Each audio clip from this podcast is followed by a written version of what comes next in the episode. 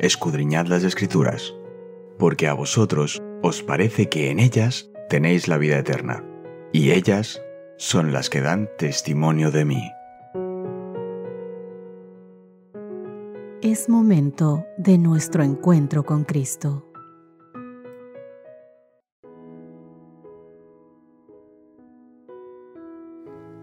Hola, ¿qué tal, queridas amigas, queridos amigos? Muy buenos días. Ha llegado el momento de hablar con nuestro Padre y dedicar tiempo a conocer más acerca de su mensaje para nosotros. Hoy te saluda con gusto y, como toda esta semana, tu amigo Elías Gómez desde la Ciudad de México, quien te acompañará a nombre de nuestra productora Cristina Rosas, por quien seguimos orando para que su salud sea restaurada en su totalidad. Esta semana nuestro estudio bíblico lleva como título general Teman a Dios y denle gloria. Y para iniciar vamos a repasar nuestra base bíblica de toda la semana, que encontramos en Apocalipsis catorce doce. Aquí están la paciencia de los santos, los que guardan los mandamientos de Dios y la fe de Jesús. En este lunes diecisiete de abril, nuestro estudio se titula Temer y obedecer a Dios. Y quiero invitarte a iniciar esta reflexión con la siguiente pregunta. ¿Qué más nos enseña la Biblia acerca de lo que significa temer a Dios? Como sabes, en nuestro estudio de ayer estuvimos analizando que temer a Dios no tiene que ver con el miedo, sino con el respeto, con darle el primer lugar en nuestra vida.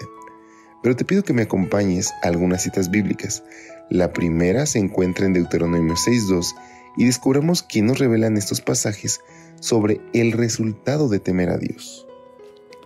La Biblia nos dice, para que temas a Jehová tu Dios, guardando todos sus estatutos y sus mandamientos que yo te mando hoy, tú, tu hijo y el hijo de tu hijo, todos los días de tu vida, para que tus días sean prolongados. Ahora, veamos también lo que nos dice el Salmo ciento diecinueve, los versículos setenta y tres y setenta y cuatro. Tus manos me hicieron y me formaron. Hazme entender y aprenderé tus mandamientos. Los que te temen me verán y se alegrarán, porque en tu palabra he esperado.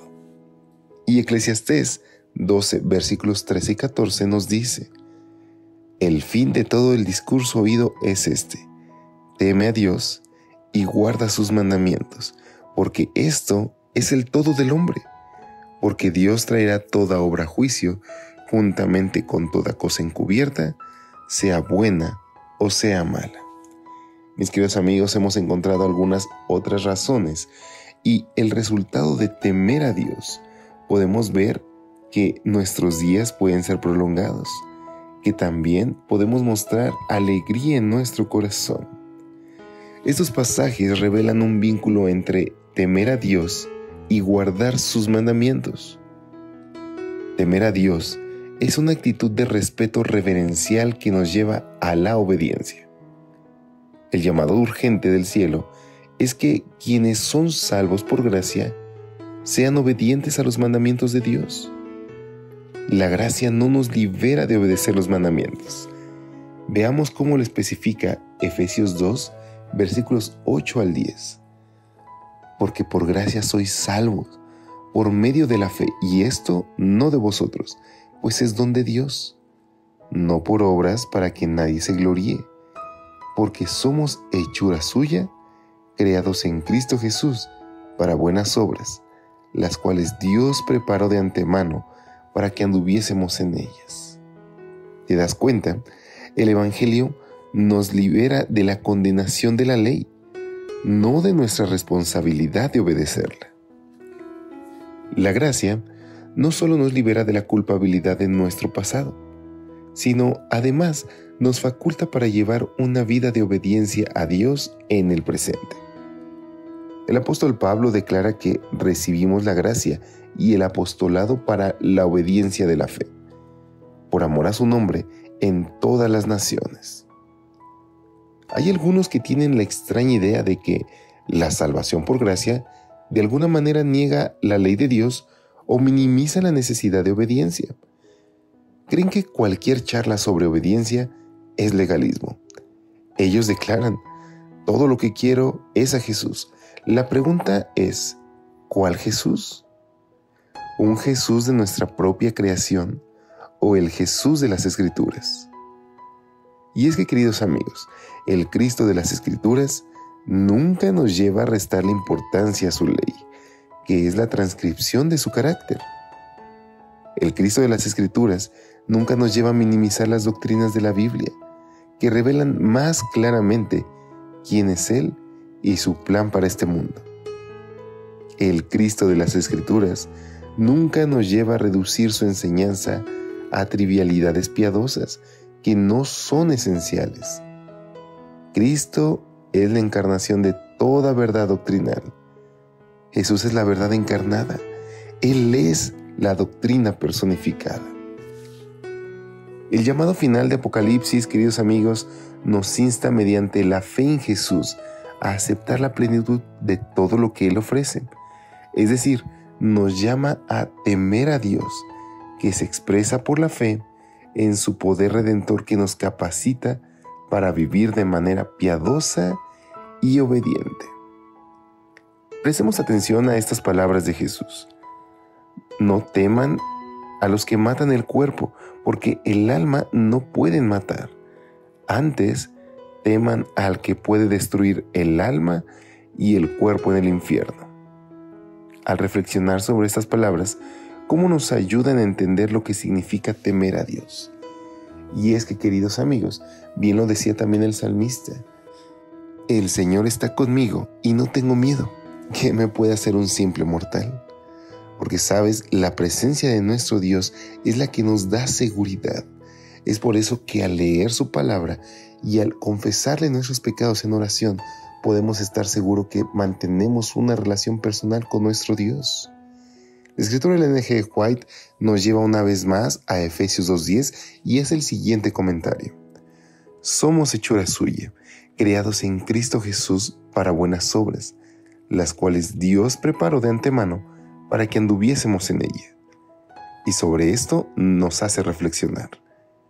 En su divina disposición, en virtud del favor inmerecido del Señor, Él ha ordenado que las buenas obras sean recompensadas.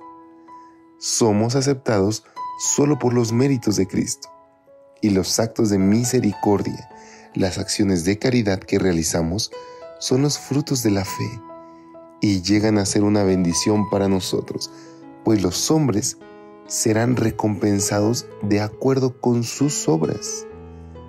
Es la fragancia de los méritos de Cristo lo que hace aceptable para Dios nuestras buenas obras, y es la gracia que nos capacita para hacer las obras por las cuales Él nos recompensa.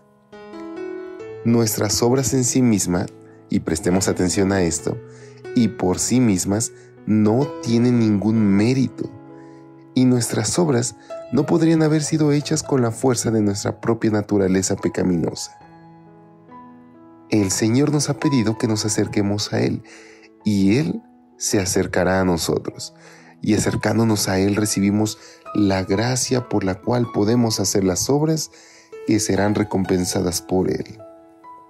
Queridos amigos, yo te pido que reflexiones en lo siguiente. Una religión legal no puede nunca conducir las almas a Cristo, porque es una religión sin amor y sin Cristo. El ayuno o la oración motivada por un espíritu de justificación propia es abominación a Dios. La solemne asamblea para adorar, la repetición de ceremonias religiosas, la humillación externa, el sacrificio imponente, proclaman que el que hace esas cosas se considera justo, con derecho al cielo, pero todo esto es un engaño. Nuestras propias obras no pueden nunca comprar la salvación.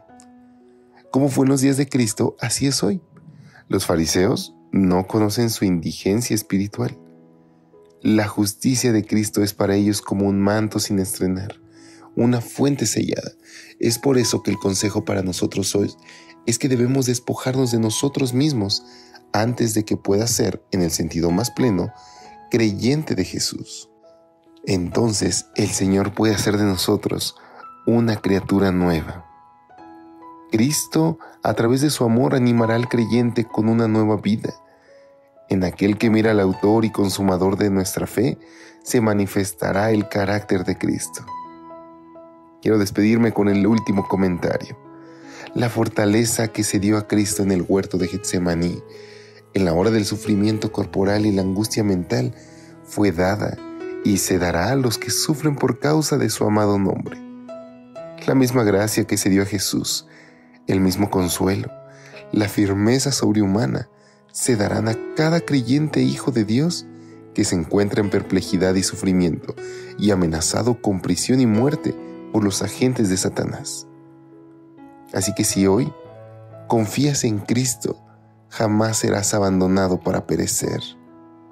No importa la prueba que enfrentemos, cuando nosotros pedimos que el poder de Dios nos tome, Él nos da fuerza y nos capacita, siempre que nosotros renunciemos a hacer nuestra propia voluntad. Es por eso que, queridos amigos, al despedirnos de este estudio, hoy yo te invito a que puedas entregar todo en manos de Dios, aquella debilidad, aquella tentación, aquel problema que te aqueja. Entrégalo a Cristo, porque Él jamás nos falla, y pidámosle en oración que nos ayude a reverenciarle, a honrarle ante todos y a serle fieles. Ha llegado el momento de despedirnos, así que lo haremos con la siguiente oración. Querido Padre, Señor, te imploramos que hoy tu Espíritu Santo nos acompañe, que vigile nuestros pasos y que nos ayude a cada noche presentarnos delante de ti como obreros de que no tienen de qué avergonzarse. Te lo pedimos en el nombre de tu Hijo amado Cristo Jesús. Amén. Dios te bendiga. Hasta pronto.